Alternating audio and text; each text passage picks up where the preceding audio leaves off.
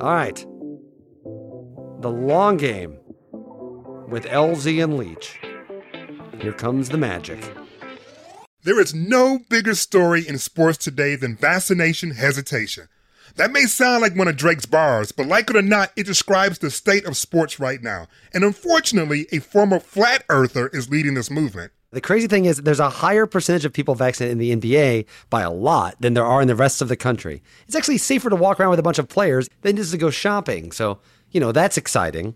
When people say I should stick to sports, I just roll my eyes. Sticking to sports is impossible. It's stupid. I'm LZ Granderson. You may remember me from my time at ESPN.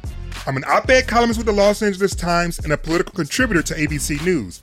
I'm also the guy who slept on the sidewalk to see my Detroit Pistons parade through the city to celebrate their first championship in 1989. And I'm Will Leitch, the founder of Deadspin, RIP, a contributing editor at New York Magazine, a writer for MLB and Medium, and the author of the novel How Lucky. And I have also been a diehard St. Louis Cardinals fan since I saw Ozzie Smith do a backflip at Busch Stadium when I was six years old.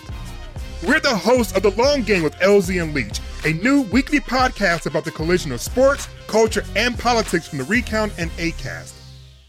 The Long Game with LZ and Leitch premieres on Wednesday, November 3rd, and our goal is to talk about sports, but not just about the X's and O's and the W's and L's. We're exploring how sports intersect with, well, everything.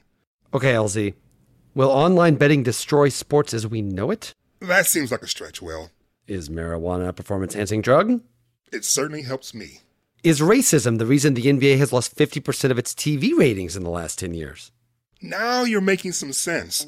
We want to know how the games on the field are affected by what happens off the field, and vice versa. Sports not only reflect our culture, they drive our culture. So please, let's not pretend that somehow athletes should just shut up and dribble. Shut up and dribble. Please. I want them to talk and dribble, and I'm pretty sure that they can.